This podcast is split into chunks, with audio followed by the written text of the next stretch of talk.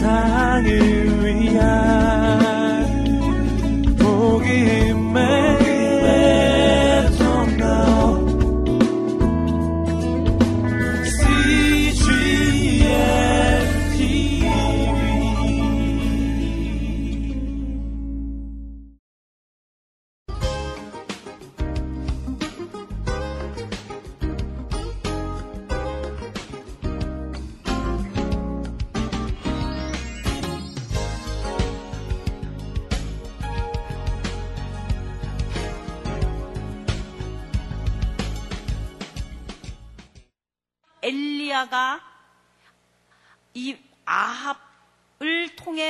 만들어지게 되는 바알과 아세라 종교 국교화라고 하는 엄청난 이, 이 나라의 생과 사를 구분하게 되는 이런 어, 힘든 상황 속에 하나님의 나라 싸움을 싸운 전사로 나타나는 대표 인물이다 이 말이죠.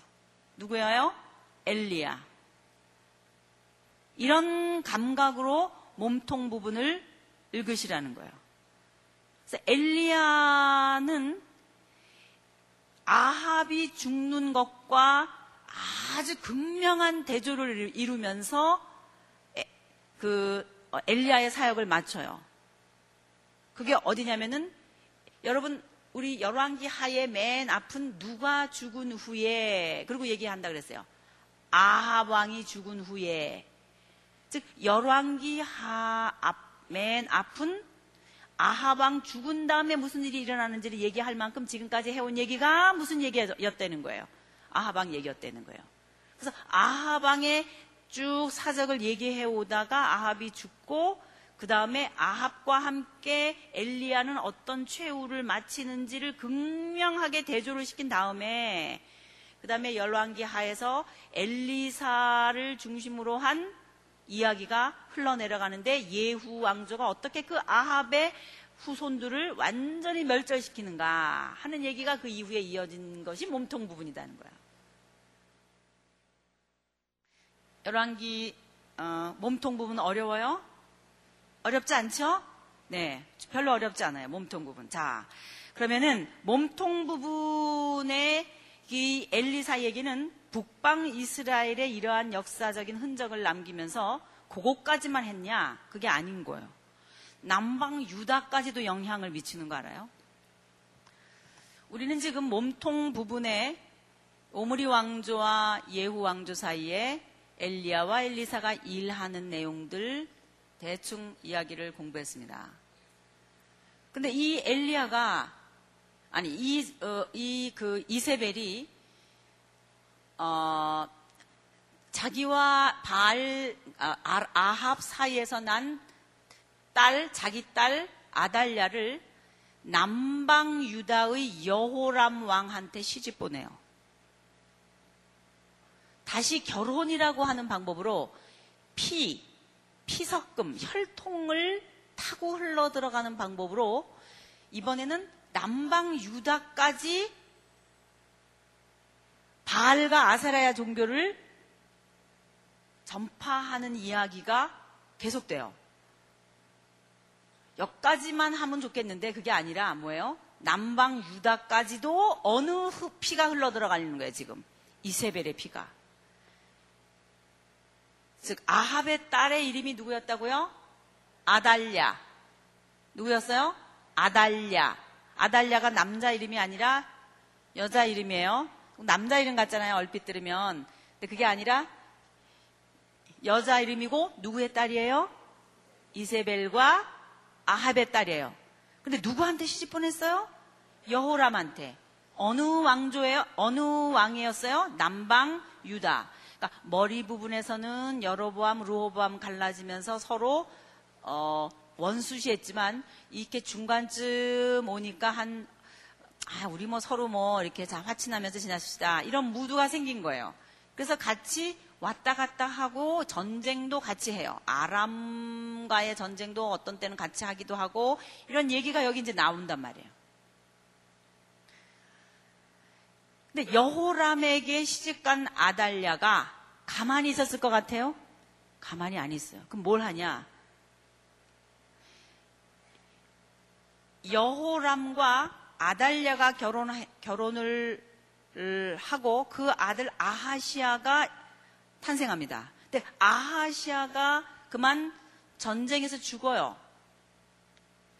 전쟁에서 죽고 난 다음에 아하시아의 엄마 아달랴가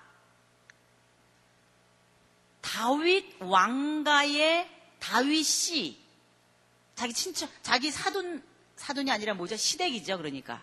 그렇죠? 자기 시댁 쪽인 거예요. 여호람의 핏줄이니까. 이 여호람의 핏줄이라는 건 다윗, 르호보암 이렇게 하면서 다윗의 위거든요. 다윗의 위 많이 들었던 말이죠. 어디서 우리가 생각했던 거예요? 사무엘 하에서 하나님이 사무엘과 언, 아, 다윗과 언약하실 때에 네가 나를 위해서 집을 짓겠느냐? 내가 너를 위하여 내 나라를 영원히 하겠다. 그러면서 다윗의 위를 영원히 한다 그랬잖아요.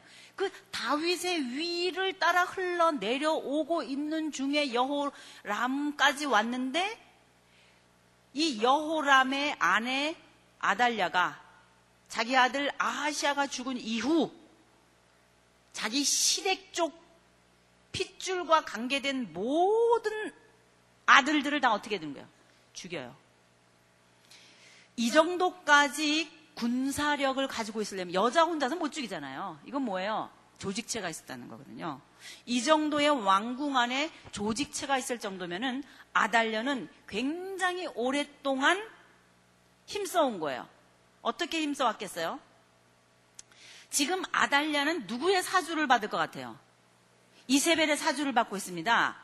그러면 남방 유다와 북방 이스라엘로 갈라져 있는 이 두 나라가 이세벨과 아달랴라고 하는 여자들을 통해서 바알과 아세라 신으로 통일 천하할 수 있는 기회예요.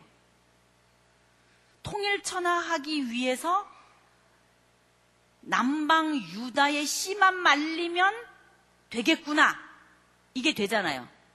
그래서 많은 군사력과 자기 아래의 수하 부하들과 이런 사람들을 다 조직적으로 만들어 가지고 구테타를 일으켜서 다윗의 혈통을 전부 어떻게 버리는 거예요? 전부 없애버리는 거예요. 그러면 하나님의 나라는 어떻게 되는 거예요? 망하는 거예요. 바알과 아세라의 국교로 되는 거예요. 바로 이런 풍전 등하와 같은 상황이 된 게 몸통 부분에 이세벨을 통해서 이방의 종교가 들어와 가지고 흘러가게 된 역사다 이 말이에요. 그럼 이런 상황 가운데 하나님은 가만히 계시겠는가? 가만히 계시지 않는 거예요. 바로 이때에 요아스라고 하는 남방 유다의 다윗 왕의 혈통 가운데 아들이 하나 숨겨진단 말이에요. 그래서 예루살렘 성전에 그러니까 성전에서 회막에서 얼마 동안 숨겨져요? 네, 이 성전에서 숨겨져 가지고 있다가 나중에 이 임금님이 다시 나타나서 그 위대한 뭐를 하는 거예요? 요아스의 종교 개혁을 일으키는 거예요. 들어보셨죠? 요아스의 종교 개혁. 그러니까 이 요아스는 다 죽어가는 다윗의 혈통 가운데 하나 살아남아 가지고 다윗의 위를 이어가게 되는 역사를 쓰게 됐단 말이에요. 여러분 이거 얼마나 기가 막혀. 하나님의 나라가 풍전등화와 같은 상황에 있었을 때에 하나님은 요아스를 그 가운데서 하나 이 씨를 남겨두셨다가 바알과 아사라에 의해서 나라가 없어지지 않도록 하는 데 쓰신 거예요. 이런 이런 틈 가운데에 열심히 하나님의 백성으로서 하나님의 선지자로서 역할을 했던 사람이 누구라고요? 엘리야다 이 말이에요. 엘리야. 그러니까 여러분 엘리야와 엘리사와 같은 기술 선지자는 아니지만 왕정 시대의 몸통 부분에 많은 이야기를 할애하고 있는 이 부위에 나타나는 이 선지자들의 전형은 우리에게 하나님이 이 하나님의 나라를 어떻게 멸절하게 하지 않고 끝까지 이어가게 하시려고는구나 하는 것을 보게 해주는 중요한 하나님의 나라 뭐예요? 싸움이에요. 자, 이 시대에는 하나님의 나라 싸움을 누가 싸우는 거예요? 그러니까 엘리야가 싸우는 거예요. 엘리야가.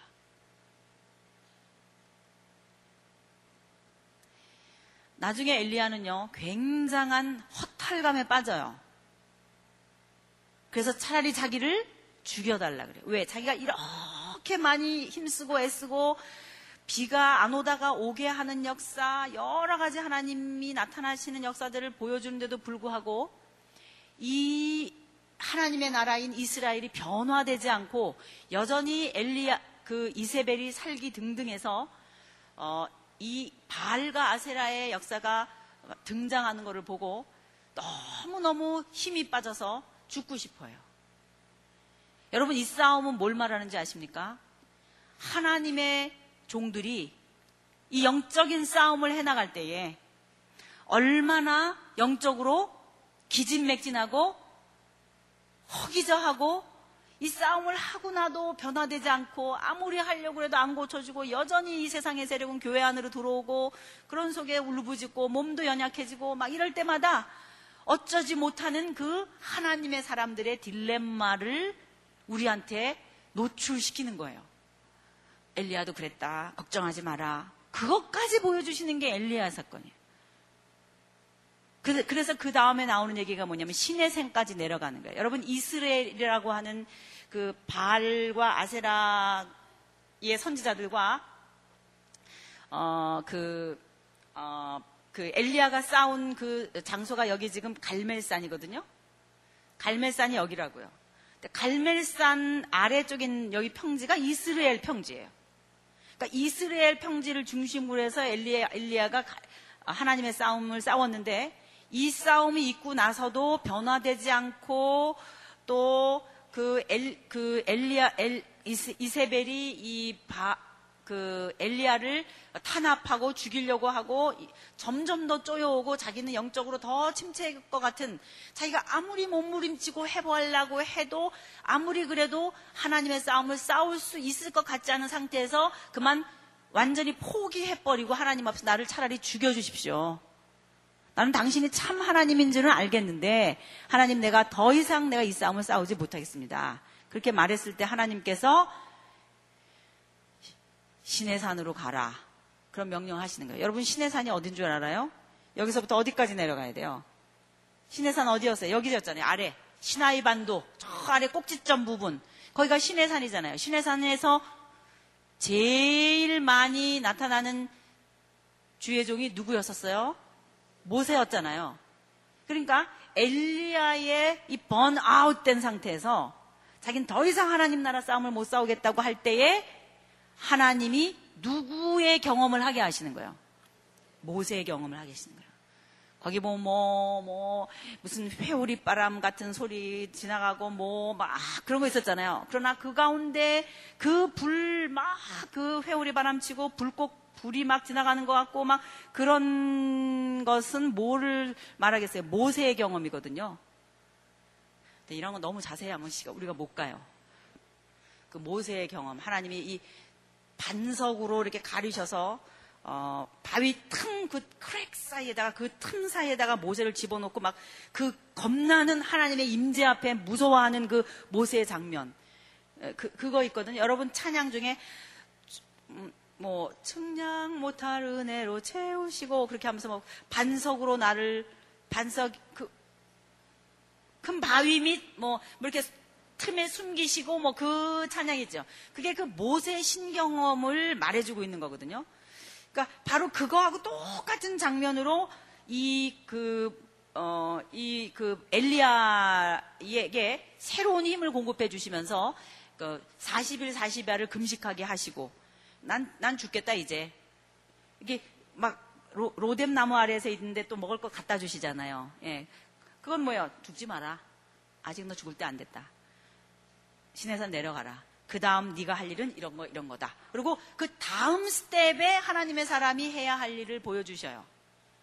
결국 그게 뭐, 뭔가 하나님의 나라 싸움은요. 자기가 자기 당대만큼 자기 거 하는 거예요. 자기 당대가 자기 당대를 책임지는 거더라고요, 보니까. 우리 대는 우리 대를 책임지고요. 이 다음 때들, 이 다음 때 애들은 다음 때 애들의 딜레마 속에서 그 속에서 만난 하나님을 그, 그때에 해당하는 사람들에게 또 전해주는 거고 꼭 그 다음 때에 전해주는 거 꼭 그 다음 때에 전해주는 거더라고요. 엘리야에게 결국 말씀하시는 게 그거예요. 기름 부으라는 얘기 하세요. 엘리사에게 기름 부어라. 또, 그 다음에 아람왕 누구셔죠? 하살, 제가 이름 기억이 안 나네요. 기름 부어라.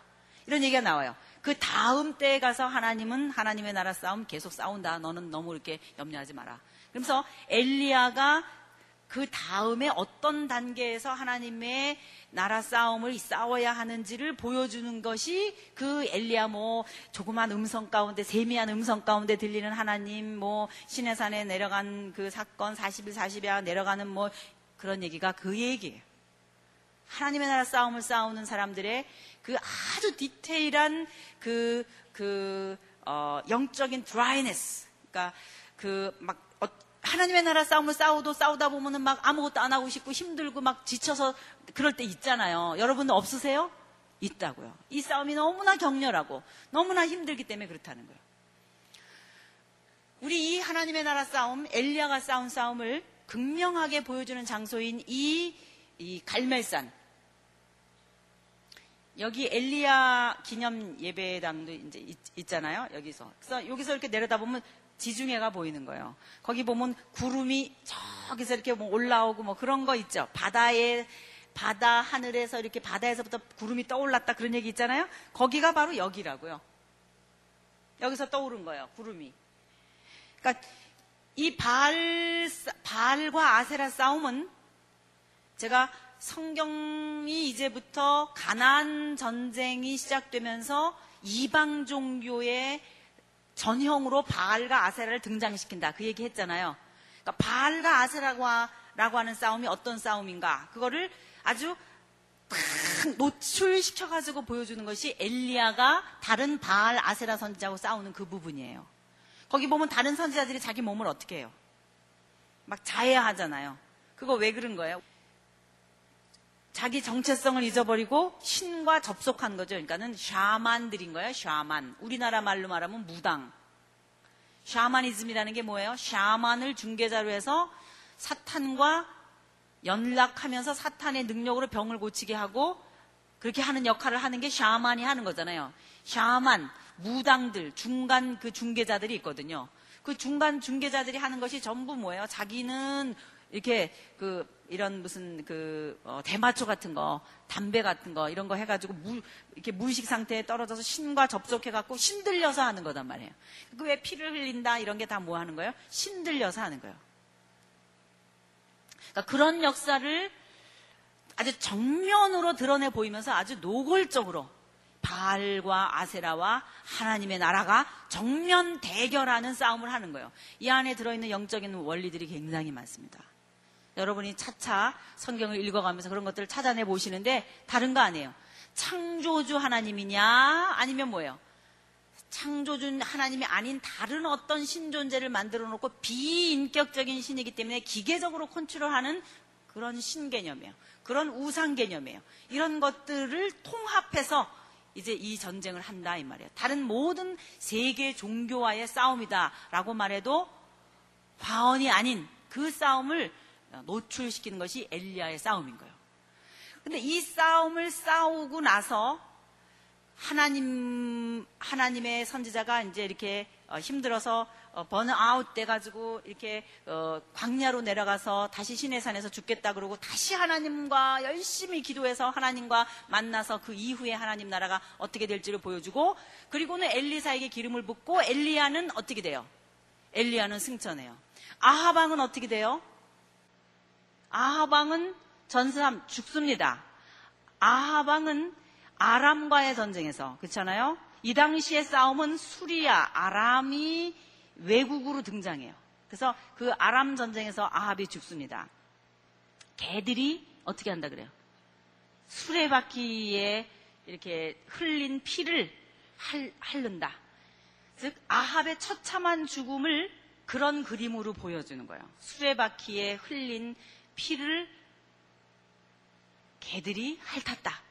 이 아합의 극명한 이 처참한 죽음과 그 다음에 하나님의 나라 싸움을 싸웠던 누구? 엘리야의 뭐 승천 얼마나 극명한 대조예요. 아합은 이렇게 처참하게 죽지만 하나님의 나라 싸움을 싸웠던 엘리야는 이렇게 하나님 앞으로 어떻게 했다는 거예요?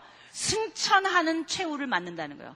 딜레마도 있었고 번아웃 되는 때도 있었고 힘들고 어렵고 고통하는 때도 있었고 어려웠지만 그 열왕기라고 하는 시대적인 상황 속에 시대의 성격을 말해주고 있는 바알과 아세라의 시대 속에서 엘리야라고 하는 사람이 어떻게 하나님을 접하게 됐으며 하나님을 연구했으며 하나님을 백성들에게 선포하고 가르쳤으며 그리고 그 상황 가운데서 거기 보면요 엘리야 말고도 남겨놓은 사람이 몇 명 있다 그랬어요. 7천 명. 그러니까 선지 학교라고 하는 것이 그 당시에 있었다는 것도 알게 되고 뭔가 하나님의 나라 운동이 그 안에 있기도 열심히 이렇게 있었다는 것도 함께 봐야 되는 거예요. 그런 속에서 이런 싸움을 싸운 엘리야는 결국은 하나님의 나라로 어떻게 했다는 거예요. 승천해서 올라가고 하나님의 나라는 그 뒤를 이어 엘리사라고 하는 하나님의 사람으로 다시 이어져 나아간다. 하나님의 나라는 없어지지 않고 어떻게 한다는 거예요? 계속해서 하나님의 열심으로 이 나라를 어떻게 가시는 거예요? 이루어 나가신다. 하나님의 나라 싸움을 싸우는 전사들은 결국은 어떻게 된다는 거예요? 승리로 하나님의 나라로 어떻게 해요? 승천해서 올라간다. 엘리야가 승천하고 난 다음에 사람들이 막 찾으러 다녔잖아요. 어디 떨어졌나 시체가. 찾아보려고. 그래서 그 당시 이스라엘 사람들이 마음속에 늘 그래도 생각하고 있는 사람들이 있었, 사람이 있었는데 그 사람이 누구냐면 엘리야가 다시 재림하지 않을까.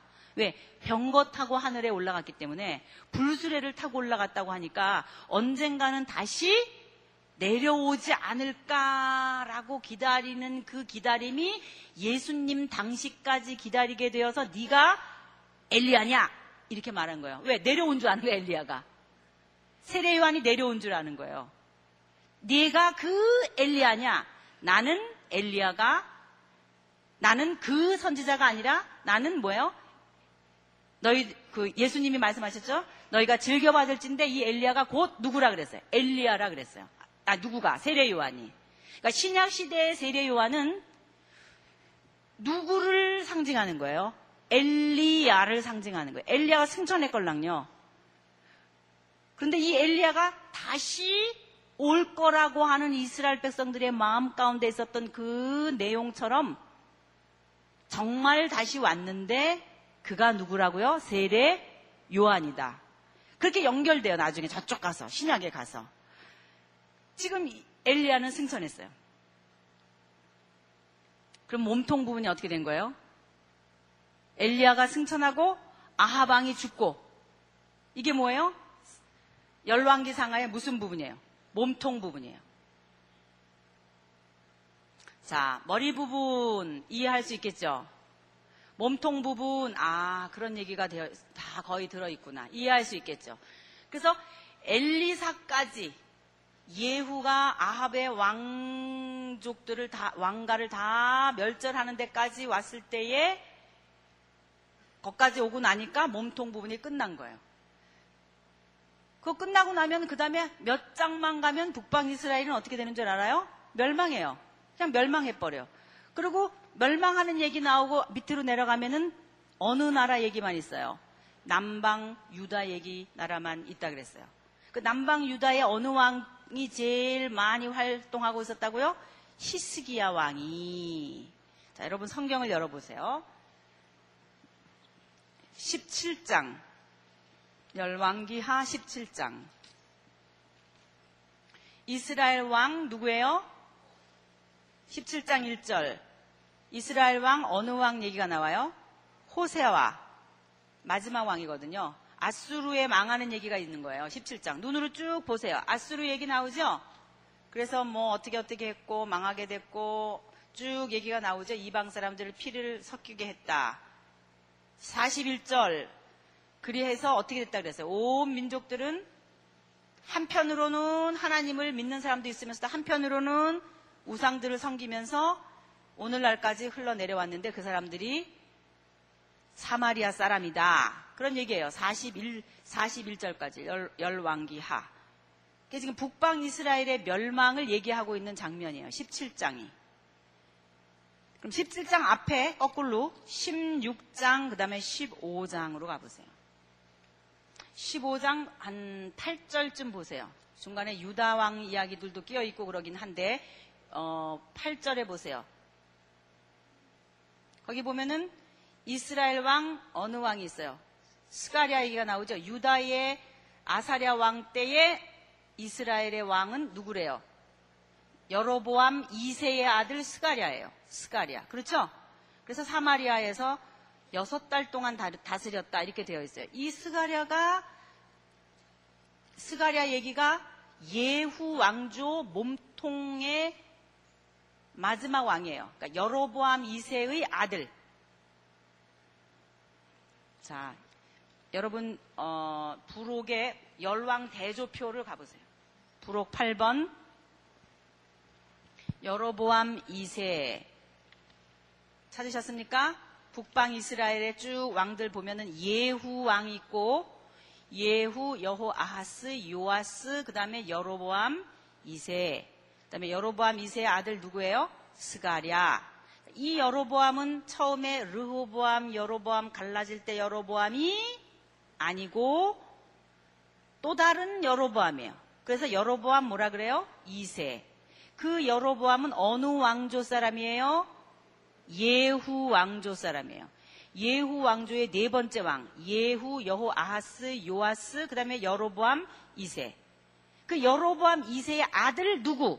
스가랴. 그러니까 스가랴가 몸통 부분의 예후 왕조의 끝 왕이다 이 말이에요. 그러니까 스가랴 왕까지 얘기하면 몸통 부분이 끝난 거라 이 말이에요. 이해가 되세요?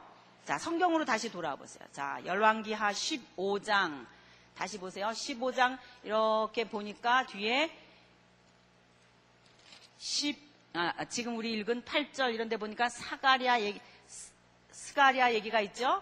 그러니까 12절까지 스가랴 얘기가 있어요. 그리고는 그 다음에 어느 왕이 또 역성혁명 일으키고 또 역성혁명 일으키고 또 역성혁명 일으키고 그러다가 그러니까 한 장 정도까지 그런 얘기 좀 있다가 17장 오니까 마지막 왕 누가 된 거예요? 호세아가 됐다 이 말이에요. 아까 우리 봤죠? 17장 북방 이스라엘의 마지막 왕 누구? 호세아. 다시 부록으로 가보세요. 부라, 부록으로. 열왕 도표. 거기 보면 예후 왕조 몸통 부분 마지막 왕 스가랴 다음에 살룸, 문하햄, 브가히야, 베가, 호세아. 있죠? 멸망. 예후 왕조의 때 그래도 다섯 명의 왕이 왕의 아들, 그 다음에 손자, 그 다음에 증손자 이렇게 해갖고 흘러내려와서 스가랴까지 가더니 스가랴 다음에 누가 역성혁명을 일으킨 거예요? 살룸이. 그 다음에 문하햄, 문하햄이 또 구테타. 그 다음에 브가히아는 문하햄의 아들이었어요. 그 다음에 베가가 또다시 구테타. 호세아가 구테타. 이렇게 해갖고 19명의 왕이 흘러서 북방 이스라엘을 장식하는 거예요. 아홉 번의 역성혁명이 일어나요. 그러니까 왕조가 아홉 번이 바뀌는 거예요. 그러면서 북방 이스라엘이 멸망한단 말이에요. 북방 이스라엘이 멸망할 때 마지막 왕이 누구라고요? 호세아. 그 호세아 얘기가 열왕기하 몇 장에 있다고요? 17장. 17장이 쭉 망하는 얘기가 자세히 나와 있어요. 한 절 한 절 이렇게 있는 게 아니라 꽤 자세히 나와 있어요. 17장 이렇게 보세요. 그래서 17장 끝났죠? 17장 북방 이스라엘이 멸망하고 나니까 이제는 어디밖에 할 얘기가 없다? 남방 유다밖에. 그래서 18장 무슨 얘기가 나와요? 유다 왕 무슨 왕? 히스기야. 그러면 이 18장부터 뒤에 끝에 22장까지는 다 무슨 아니 20몇 장이에요? 5장까지는 다 어느 왕 얘기겠어요? 유다 왕들의 얘기겠다 이 말이에요. 그러니까 이게 뭐라는 거예요? 꼬리 부분이라 이 말이에요. 그러니까 몸통 부분에 15장 중간쯤에 있는 예후 왕조의 마지막 왕 스가랴 얘기까지 하고 나서 그 다음에 베가라든지 문하햄이라든지 살룸이라든지 금방 역상혁명이 또 일어나고 또 일어나고 또 일어나고 또 일어나고 그러다가 맨 마지막 왕 누구? 호세아 때 아수르에 어떻게 했다? 망했다. 그러면 북방 이스라엘 얘기 이제 더 이상 할 거 없잖아요. 이제는 뭐예요? 남방 유다 얘기. 그래서 열왕기 하 꼬리 부분은 망하는 얘기, 북방 이스라엘 망하는 얘기, 그 다음에 뭐예요? 남방 유다 망하는 얘기, 이렇게 있다 이 말이에요. 열왕기 상하가 조금 보이십니까? 네. 그러면 이 왕들의 역사 사이에 있는 뭐 보석을 찾아야 될 거 아니에요. 뭐예요? 예언서. 여러분 열왕기 하를 쫙 잡아 빼면 거기서 뭐가 주렁주렁 올라온다 그랬어요. 고구마가 올라온다 그랬잖아요. 우리 고구마 그때 성경 목록 재배치할 때 고구마가 있었죠? 그 고구마가 어디에 제일 많이 달려 올라온다 그랬습니까? 열왕기 하. 고구마가 있으면 줄기가 이렇게 땅 위에 놓여져 있어 막 여기 잎사귀들이 많이 있어서 이게 그런가 보다 이렇게 생각할 수 있지만 눈에 안 보이지만은 이 열왕기 하 줄기를 이렇게 붙잡고 확 잡아다니면 여기서 고구마가 몇 개 올라와요? 주렁주렁주렁주렁 12개가 올라온단 말이에요. 우리 맨 처음에 성경 목록 재배치할 때 열왕기 하에 12권이 들어갑니다. 그래갖고 보따리 하나에 싸가지고 딱 붙여놓은 거 있었죠. 그 보따리는 열어보지 말고 그냥 보따리째 챙겨가지고 일단 거기다 붙여놓으라 그랬죠. 나중에 열어볼 거라고. 그걸 열어보는 게 이 순간이에요. 왜? 우리는 지금 열왕기 상하를 일단 배경을 맞춰놨걸랑요. 그러니까 우리가 대충 알잖아 이 스토리를 이제는. 이 아는 스토리에다가 예언서를 제자리 잡아놓자는 거예요. 하, 이제 드디어 복잡하겠구나. 근데 복잡하지 않아요. 안 복잡해요. 보세요. 지금 예언서 다, 예언서 17권 가운데에서 12권은 전부 어디에 들어가는 예언서라 그랬어요? 열왕기 하. 나머지 5권은? 나머지 5권은 어디에 들어가요? 포로 시대. 지금 이 순간에도 반은 모르시는 것 같아. 빨간색 17권 있었죠? 이사야, 에레미야, 에레미야, 에가, 에스겔, 다니엘, 호세아 쭉 나오잖아요. 그래서 말라기까지 있었던 몇 권? 17권 중에서 에스겔, 다니엘 뽑아냈죠. 학계, 스가리아, 말라기 뽑아냈죠. 다섯 권 뽑아내서 이쪽 보재기에 싸놓으라 그랬죠. 그리고 이쪽 보재기는 나머지 전부 우르르 모아서 넣어놓으라 그랬죠. 그럼 12권, 5권 이렇게 나눠져 있는데 12권은 전부 열왕기 고구마가 되는 거고 5권은 다 어디에 집어넣을 거예요 이제? 포로 시대에다 집어넣을 거다 이 말이에요. 우리는 예언서를 대선지, 소선지 이렇게 나눈다 그랬어요? 필요 없어요. 대선지, 소선지. 그건 분량이거든요. 우린 지금 분량이 문제가 아니에요. 언제 일어난 일이냐가 문제지. 그랬더니 하나는 왕정시대, 하나 한 덩어리는 포로시대에 일어난 일이다, 일이더라 이 말이에요. 그러면 12권을 열왕기 하 솔로몬 왕 이후 어느 왕 때 집어넣어, 집어넣어야 되잖아요. 왜냐? 머리 부분은 누구누구냐면 솔로몬, 그 다음에 뭐예요? 여로보암, 르호보암이에요. 머리 부분. 몸통 부분은 몸통 부분은 무슨 왕조? 오므리 왕조. 또 무슨 왕조? 예후 왕조. 그 조금 더 가다 여기선 북방 이스라엘은 뭐 어떻게 돼요? 북방 이스라엘은 망해요. 17장쯤 가면 그냥 망해버려요. 15장쯤에 끝나는데. 그럼 머리, 머리 얘기에서 선지사, 기록 선지자가 나오지 않아요. 나단 선지자 얘기 같은 것 좀 다윗 왕 때 이렇게 있기도 하고 뭐 그랬지만 여기는 선지자 없어요. 선지자. 그러면 요 부분, 몸통 부분에서 나타나는데, 제일 처음에 나타나는 선지 자 두 명이 있는데, 이거를 구세기 선지자다 이렇게 말해요. 저를 한번 따라해 보실래요? 이건 그냥 외우는 수밖에 없어요, 여러분이. 구세기 선지자. 그러니까 12권 가운데 제일 먼저 몸통 부분에 배치시켜야 할 선지자가 누구냐면 두 사람인데 요엘과 오바댜예요. 누구예요? 요엘과 오바댜. 이 사람은 어느 때쯤이냐? 우리 아까 이세벨의 딸 아달랴가 누구한테 시집 갔다 그랬어요? 여호람한테 시집 갔다 그랬잖아요. 그 여호람한테 시집 간 그때에 대충 여호람 즈음 때에 요엘과 오바댜에게 나타나서 말씀하신 거예요. 그러니까 제일 앞부분에 나타나는 선지자다 그래서 BC 9세기 선지자다 이렇게 말한단 말이에요. 여러분 다니엘 에스겔은 언제 잡혀갔냐면 BC 600년대에 잡혀가거든요. 597년, 605년 이런 데 잡혀가요. 거기에 비해서 BC 9세기 800년대라고 하는 것은 한참 앞이잖아요.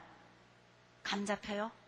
그러니까 여호람이라고 하는 왕 때에 여호람이라고 하는 왕 때쯤에 처음 제일 앞부분 선지자 누구하고 누가 나타나요? 요엘과 오바데아라고 하는 선지자가 나타나서 남방 유다에서 활동했다. 이거 하나 예, 외워두시면 돼요. 아셨죠? 그리고 또 하나는 뭐냐? 몸통 부분에 또 한 그룹이 있어요. 누구냐면은 아모스, 호세아, 요나예요. 이 세 사람이 묶어, 묶여 다녀요. 세 사람이. 자, 선지자 중에 묶여서 다니는 같은 친구들이 있어요. 누구하고 누구예요, 여기는? 요엘과 오바디아. 그 다음에 이 위쪽에 북방 이스라엘 쪽에서 활동했던 선지자 세 사람이 있는데, 누구예요? 아모스, 호세아, 요나. 근데 아모스, 호세아는 둘이 친해요, 이렇게. 그리고 요나는 좀 성격이 달라요. 왜냐? 아모스와 호세아는 예후 왕조의 마지막에서 두 번째 왕 누구라 그랬어요? 여로보암 2세. 여로보암 2세 때를 배경으로 활동했던 선지자예요. 누구하고 누구가? 아모스와 호세아가. 열왕기 하에 나타나는 사람들이거든요, 다. 열왕기 하에 나타나잖아. 예후의 여로보암 2세는 예후 왕조에. 그러니까 상은 아니고 열왕기 하에서 요엘 오바댜가 먼저 앞부분에 나타나고 두 사람 이건 그냥 그렇게 외우시면 돼요. 그리고 이 아모스와 호세아가 어느 시대를 배경으로 활동했냐면 여로보암 2세. 여로보암 2세는 40년 이상을 정치해요. 그리고 북방 이스라엘의 역사 속에 제일 나라가 부유하고 강건하고 돈 많고 잘 먹고 잘 살던 때예요. 여로보암 2세 때의 기득권 세력자들이 힘든 어려운 백성들의 피를 빨아들이고 부를 빨아들이고 재산을 빨아들여서 흥청망청 살고 있는 상황을 배경으로 해서 나타난 말씀이 뭐하고 뭐예요? 아모스와 호세아예요. 그러니까 아모스와 호세아를 읽어보면 얼마나 부유하게 그들이 음식을 먹고 있었는지 메뉴들이 나, 나와요 거기에. 그런 것들이 관련 지어서 읽어보시면 읽을 수 있겠죠.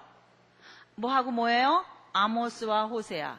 그러면 아모스, 호세아가 활동하는 여로보암 2세는 머리 부분이에요? 몸통 부분이에요?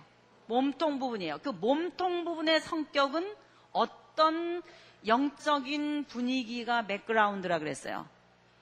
발과 아세라가 아합을 통해서 들어와서 국교화가 돼가지고 이때가 그런 그 사회적인 성격이 있는 백그라운드다.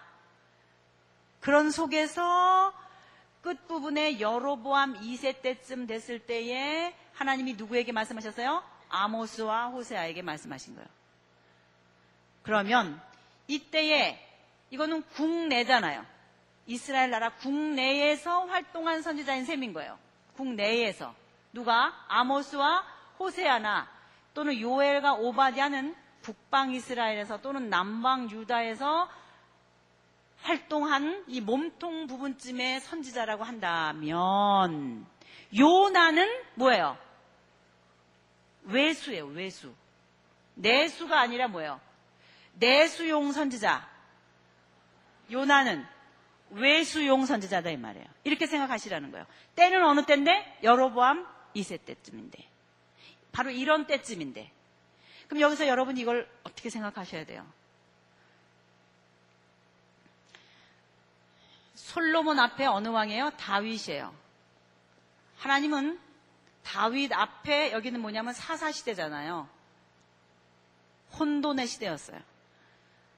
하나님은 진정한 왕은 누구이시기를 바라신다 그랬어요? 하나님시기를 바라시. 하나님은 이상 국가를 이루시고 싶어 하셨다 그랬어요. 그러나 그 꿈이 이루어지지 않았어요. 그러나 그 속에서도 하나님은 실패하지 아니하시고 새순과 같이 솟아나는 다윗을 통해서 이 나라의 진정한 인간 왕이 있다면 그는 대리 통치자여야 된다. 그래서 다윗 왕조의 성격을 나타내 보여주셨어요. 사무엘 상하가 끝났어요. 그리고 열왕기 상에 들어가서 솔로몬 때부터 흐르는 왕정의 역사, 역사를 연결시켜 보라고요. 이렇게 세 덩어리를. 왕정의 역사를 생각해 보니까 제대로 된 왕정을 하고 있는 다, 다윗과 같은 왕이 있어요? 없어요? 제대로 없어요. 이런 속에 하나님께서 보내주신 사람들이 누구냐? 예언자들이다, 이 말이에요.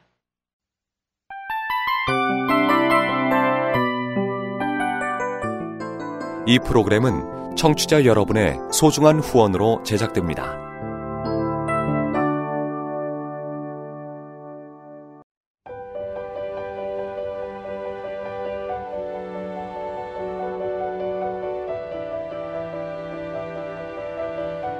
세상에는 수많은 교회들이 있지만 더 깊이 있는 말씀 강해를 찾기 위해 크기로만 교회를 선정하지 않습니다.